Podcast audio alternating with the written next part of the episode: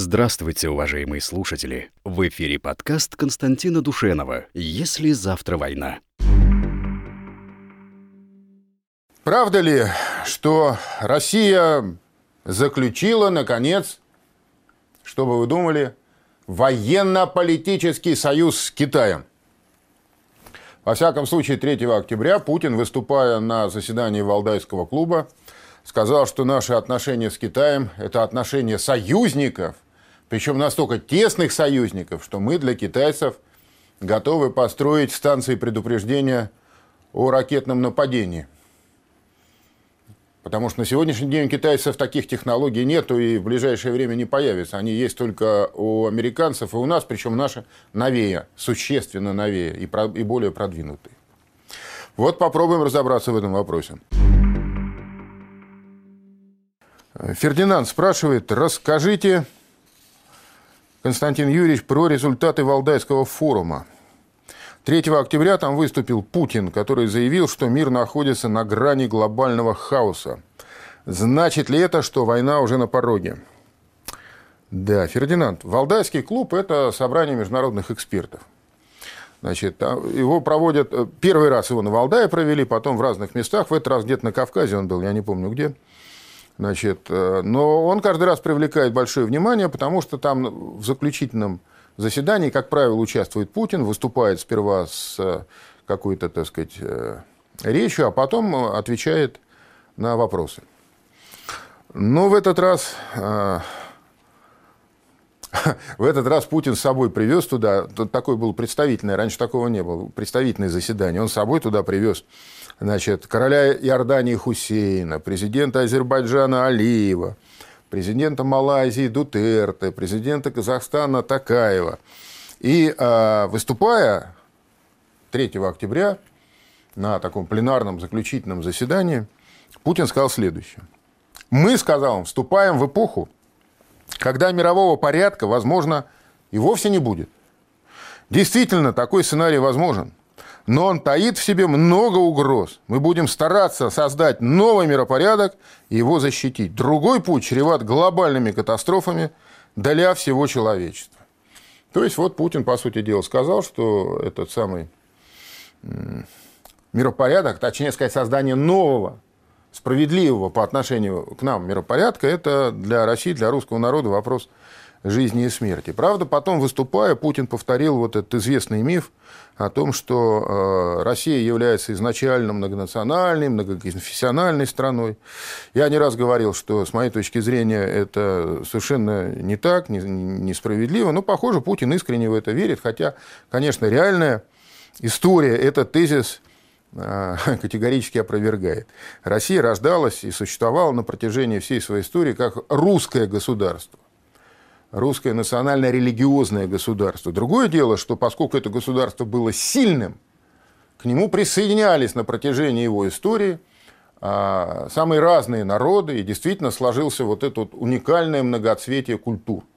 И все те народы, которые искренне готовы с нами, с русскими, связать свою историческую судьбу, всех принимали как братьев. И сейчас, конечно, это должно быть непреложным законом.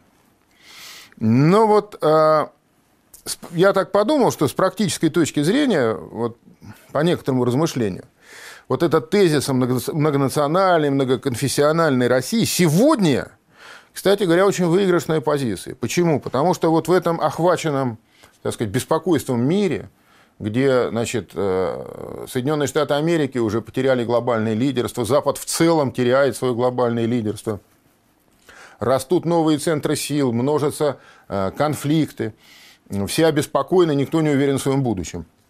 И на этом фоне Путин как бы говорит, вот смотрите, мы а, были всегда наша страна. Вот мы же сумели сохраниться, несмотря на все страшные значит, э, беды и напасти, которые были. А мы, мы изначально многонациональные, многоконфессиональные, мы являем собой как бы модель мира в миниатюре всей человеческой цивилизации. Вот эти вот десятки и сотни народов, которые в составе России жили, у нас есть опыт –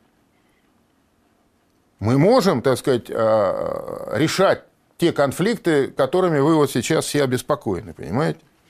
И а, как бы Путин говорит, мы понимаем всех. Россия – это весь мир в миниатюре, глобальная цивилизация. И мы готовы быть в силу вот этой своей роли. Мы готовы быть посредниками между всеми. И посредниками, и арбитрами. Э, Россия – это такой, так сказать, а, всемирный геополити... геополитический балансир, который уравновешивает, так сказать, а, всю вот это все это многоцветие и разнообразие многополярности мировой. Но с другой стороны, нет, это вот мысль, мне кажется, верной. То есть с политической точки зрения, да, значит, этот тезис вот в реальных современных условиях международных, он, конечно, выигрышный. Он позволяет, так сказать, повышать авторитет России. Хотя, еще раз повторю, конечно, так сказать, реальной истории он не соответствует. Да? А, но, с другой стороны, а, вот когда Путин выступал, он сказал несколько слов и о так называемых лихих 90-х. И когда он об этом говорил, вот он как это дело оценил, тоже, на мой взгляд, весьма а, показательно. Он сказал, Россия тогда подошла к очень опасной черте, за которой могло произойти самое худшее – развал и распад государства. Угроза эта висела в воздухе. Мы тогда могли погрузиться в бездну крупномасштабной гражданской войны, утратить государственное единство, суверенитет, оказаться на периферии мировой политики. И, внимание, только благодаря исключительному патриотизму, мужеству, редкому терпению и трудолюбию русского народа и других народов России, наша страна была отодвинута от этой опасной черты. Вот эта формула как раз мне представляется максимально соответствующей и э, э, современной, так сказать, пользе России и исторической правде. Именно русские и все другие народы России. Значит, э, получается, что Путин как бы это понимает на самом деле, да? Ну, дальше можно, конечно, там гадать, почему он э, пользуется разными, как бы, так сказать, формулами. Я думаю, что это уже вопрос, так сказать, политической целесообразности. Еще, кстати, одно важнейшее заявление военно-политическое сделал Путин на, на Валдайском форуме. Он заговорил о союзе с Китаем. Итак, слушайте внимательно. У нас, сказал Путин, особые отношения сложились с Китаем за последние десятилетия. Отношения действительно союзнические, стратегические. Мы сейчас помогаем нашим китайским партнерам, еще раз внимание, создать систему предупреждения о ракетном нападении. Это очень серьезная вещь, которая капитальным, кардинальным образом повысит обороноспособность Китайской Народной Республики, потому что сейчас такую систему имеют только Соединенные Штаты Америки и Россия. У нас с Китаем беспрецедентно высокий уровень доверия и сотрудничества. Это союзнические отношения многопланового стратегического партнерства. То есть дважды он а, значит, сказал о Китае как о а, союзнике. Да? А, союзнические отношения. И Путин, и китайские руководители – он уже трех китайских руководителей, так сказать, на своем веку э, пережил, всегда избегали использовать слово «союз». Э, у Китая есть стратегия вообще как бы не, не вступать ни в какие союзы. Это известный, э, так сказать, фундаментальный признак, э, принцип внешней политики Китая. А что касается России, Путин тоже всегда говорил, что э, вы должны понимать, что любой союз является ограничением вашего суверенитета. Потому что если вы о чем-то договорились, в тех областях, где вы договорились, вы уже не можете действовать, как вам хочется, а должны действовать в соответствии с договором. И вот как бы обе стороны, они подчеркивали при всей близости, доверительности своих отношений, да, подчеркивали вот э, при том, что они совершенно свободны. Сейчас впервые прозвучало это слово «союз». Причем прозвучало оно примерно через полгода после того, как Си Цзиньпин э, значит, предложил э, поднять отношения России и Советского Союза господи, России, Советского, Китая и России поднять, так сказать, на новую ступень. Вот, очевидно, это и, а, и произошло. А, а всю важность вот, средств предупреждения о ракетном нападении можно понять, если посмотреть на иллюстрации. Вот, пожалуйста, карта. Это расположение наших радиолокационных станций системы предупреждения о ракетном нападении. Станции Воронеж. Это новейшая новейшие станции, новейшие технологии, они могут обнаруживать цели за 6 тысяч километров, то есть атакующие боевые блоки вражеских ракет. Высота обнаружения до 8 тысяч километров, то есть они наблюдают внимательно и за подавляющим большинством спутников летающих. Каждая станция может отслеживать до 500 целей. Ну и здесь вот обозначены места, где они установлены или будут в ближайшее время установлены. Вот если идти с запада на восток, значит, что получается? Лехтуси под Петербургом и э, Пионерский, это Калининградская область. Это две станции, которые контролируют западное направление, плюс еще есть одна а, в Беларуси, под Барановичами, по-моему, но это станция а, «Волга», тоже достаточно новая, 2003 года, но станция предыдущего поколения. Дальше, э, значит, вот северные районы, Оленегорск и Воркута. Оленегорск, ну, под Мурманском это. И Воркута. Эти станции достраиваются, в ближайшие два года должны быть введены. А пока там же примерно прикрывают э, эти направления э, радиолокационные станции еще советского периода предыдущего поколения.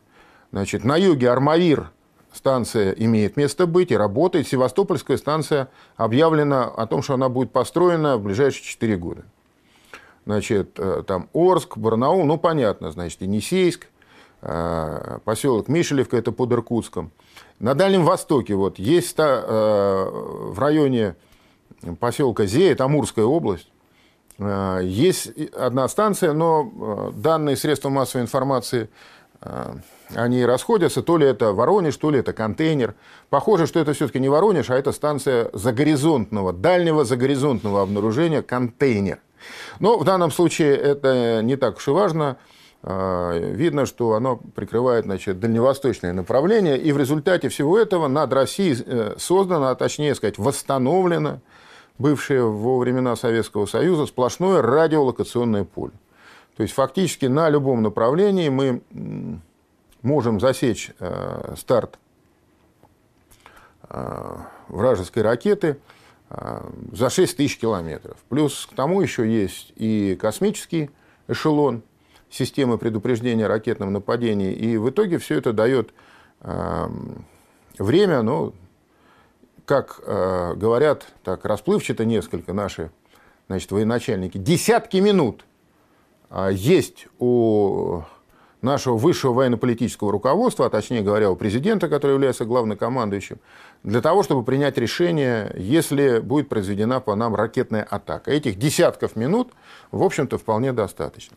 Покажите, пожалуйста, следующую нам иллюстрацию. Здесь вот э, видно, как распределяются сектора э, покрытия радиолокационных станций системы предупреждения ракетного нападения. А вот красной стрелочкой отмечены возможные места расположения – вот тех радиолокационных станций, э, которые мы э, для китайцев построим или поможем китайцам построить.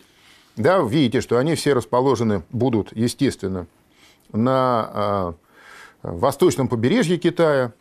И размещение этих радиолокационных станций, системы предупреждения о ракетном нападении, а также объединение их в общую систему с нашими – да, даст возможность расширить зону этой объединенной противоракетной обороны, а, во всяком случае, в юго-восточном направлении, минимум на 3-4 тысячи километров. Минимум на 3-4 тысячи километров.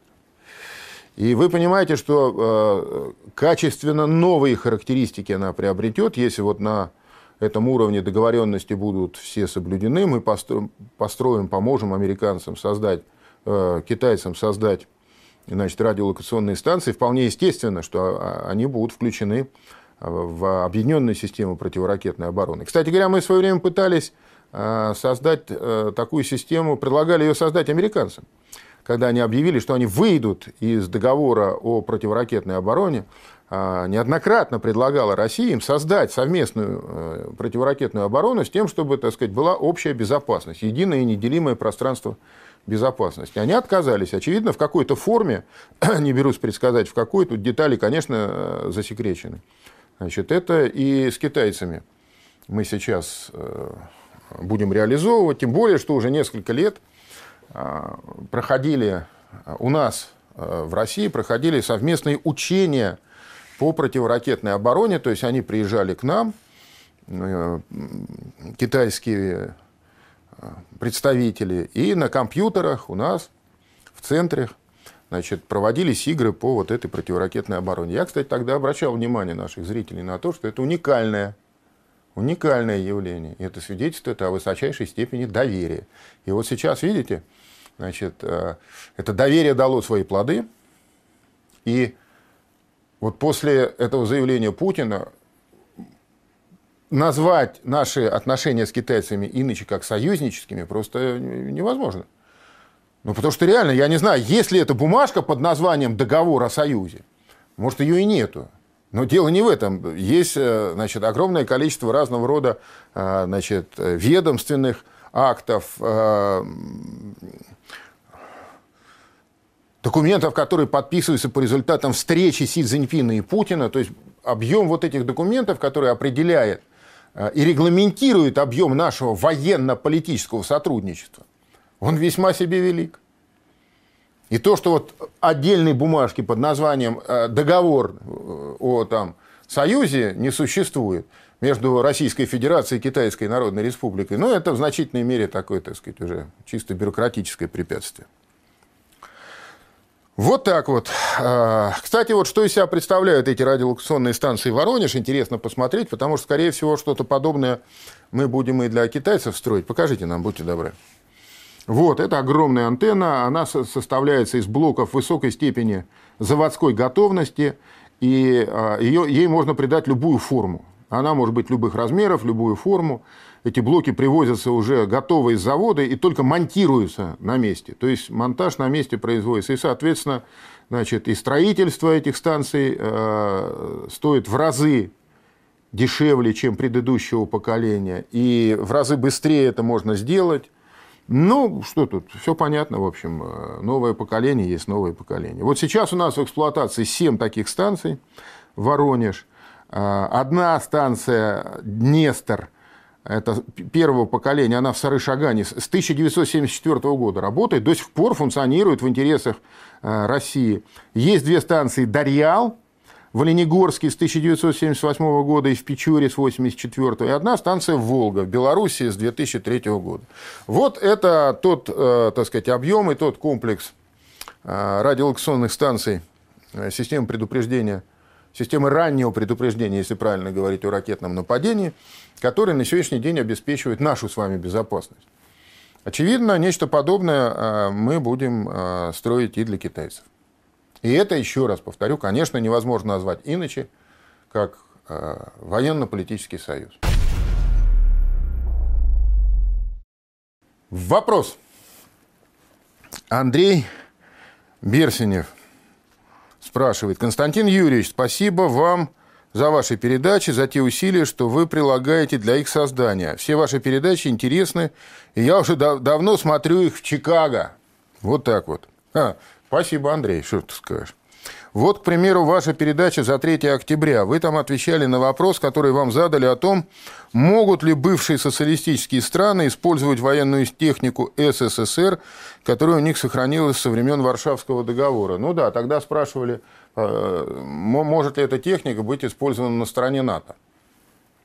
Я понимаю, что стандарты НАТО и финансовые интересы не выводят в приоритет – модернизацию старого советского оружия. Но вот самолеты, они ведь и тогда, в конце 80-х, перед распадом СССР, были очень совершенны. МиГ-29 или МиГ-31. Вот вы абсолютно и категорически отметаете любые возможности использования авиации бывшего а, СССР против современной России. Э, даже пару процентов не оставляете для такой возможности. Ну, значит, абсолютно и категорически это вообще, конечно, такие термины внушительные, да, а, теоретически можно себе все представить, но я считаю, что э, вероятность э, вот такого развития событий, когда техника СССР может быть применена против современной России, она исчезающая мала, то есть она стремится к нулю. Я имею в виду авиационную технику. Э, но для того, чтобы нам разобраться, вот поскольку второй раз этот вопрос задают, видно, что он интересует людей. Да, давайте, давайте посмотрим, разберемся. Ну, во-первых, вот вы назвали два самолета здесь, МиГ-31 и МиГ-29. Вот, например, МиГ-31.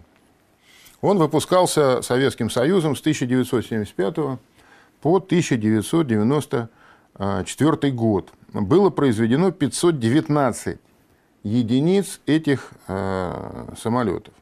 На сегодняшний день их осталось 250 э, в России, это есть считать те, которые в строю и на, на базах хранения находятся. 250 у нас и 25 в Казахстане. Больше, значит, ни у кого этих самолетов нету.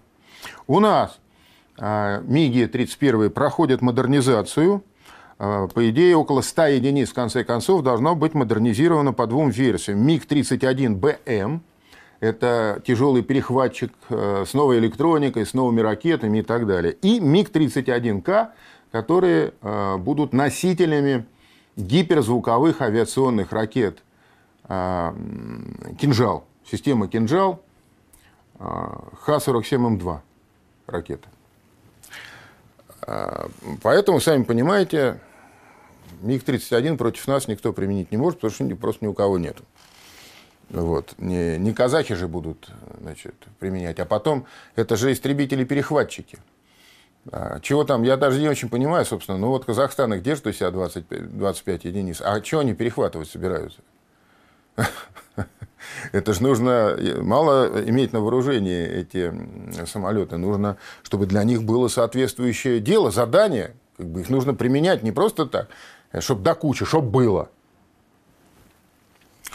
А, с МиГ-29 ситуация несколько сложнее. Вот он, этот самолет знаменитый. А, произведено их было более 1600 единиц. Он до сих пор стоит на вооружении 29 государств. От Алжира и Малайзии до Кубы и Сербии. При этом а, он остался на вооружении некоторых стран НАТО. Вот в Болгарии 16 единиц – этих самолетов. В Польше 33, ну, по другим данным, 30 единиц этих самолетов. И, значит, э, в Словакии их 12. Но, но э, их потихоньку списывают. И, в общем, применять их не очень хотят по разным причинам. Короче, вот, извольте. Вот поляки, например, да, а, поляки, они, значит, а, собрались их всех списывать. И никакой перспективы для э, их, так сказать, продолжения службы в своих военно-воздушных силах они не видят. А вот в Болгарии, например, а, ситуация какая? Значит, болгары вообще значит, летать, не, летать на них не хотят. Но здесь написано на российских МИГах, на советских, конечно, на, имеется в виду советские МИГи. Вот. А, я так полагаю, что, учитывая, что парк этот, этих кораблей, значит, э, МиГ-29 самолетов, он старый еще в советские времена сделан, то есть там этим самолетам как минимум, наверное, лет по 25. Ну, правда, американцы свои самолеты там эксплуатируют и по 40 лет. Да. Но истребитель все-таки это такая, такая машина, которую нельзя долго оставлять вот без модернизации. Никаких модернизаций не производилось. А долгое время эти самолеты только числились, на них не летали, потому что там 90-е годы, 10-е годы там натовцы считали, что особой-то нужды вообще нету, все с русскими уже все понятно, им всем там кирдык, карачун и так далее. Поэтому я думаю, что э, тот небольшой парк МиГ-29, который остался у э, стран НАТО, нынешних стран НАТО, он уже практически не боеспособен. И главное, что американцы не заинтересованы в поддержке этой боеспособности. Вот болгары, например, же пытались э, обратиться к России, чтобы модернизировать имеющиеся у них на вооружении МИГи. Но в итоге американцы им эту сделку сорвали. Потому что они справедливо рассудили. Они сказали, вы лучше купите у нас F-16. То есть, почему что это вдруг русские будут получать деньги, которые мы можем получить мы? Вот все это вместе предполагает, что возможностей таких нету. Есть, правда, 37 МиГ-29 на Украине. Но вот чтобы понять эти возможности э, немодернизированных МиГов, да, применять в современных конфликтах. Достаточно сказать, что Украина их не использует в войне с Донбассом, причем не используют ни с каких-то там гуманитарных соображений. В 2014 году они начали использовать самолеты. Они а, применяли и Су-27, и э, Су-25 штурмовики. А когда их начали ополченцы щелкать и сбивать из переносных зенитно-ракетных комплексов, вплоть до того, что сбили там, грузовой а, военно-транспортный а, Ил-76 на котором там сколько, по-моему, 60 человек летело, да, вот. И очень быстро стало понятно, в течение нескольких месяцев стало понятно, что если украинцы э, продолжат использовать свою авиацию, то они просто лишатся своей, так сказать, авиации, вот и все. Поэтому они ее не используют, она у них, опять же, там числится, они рассказывают, как они ее модернизируют, какая у них мощная, значит, эти э, сбройно-поветряные силы, да, ну, а на самом деле, вот видите, я думаю, что здесь, в общем, даже и говорить не о чем. А вот у нас, кстати говоря, мало того, что мы модернизировали многократно эти МИГи, а, сейчас у нас запущено производство новой версии этого самолета, можно сказать, даже нового поколения. Это самолет уже полноценный 4, 4++. Это самолет МиГ-35. И а, его уже заказало Министерство обороны. Первый заказ, по-моему, установочная партия 6 или 8 единиц, в целом, а, по-моему, там 60 а, с чем-то единиц планируется. Да? А, и мы его предложили индусам, потому что индусы хотят э, получить на замену действительно уже старым, у них большое количество старых, МиГ-21 до сих пор летает. Они хотят легкий истребитель получить, потому что Су-30 МКИ, которые у них, они им довольны вот так вот. Они говорят, пожалуйста, еще нам дайте и старые модернизируйте. Да? Это тяжелые а, самолеты, тяжелые истребители-бомбардировщики. А вот сегмент э, легкого э, у Индии, как, так сказать, он не закрыт. Вот мы им предлагаем купить у нас. Купят, не купят, поживем, увидим. МиГ, МиГ-29 сейчас вот несколько купили.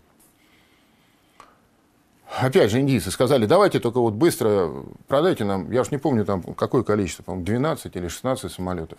На МиГ-29 они подписали контракт. Вот. Ну а как дальше вся эта ситуация будет развиваться, поживем, увидим. Во всяком случае, э, нам ни э, МиГ-29, да, ни МиГ-31 не угрожает.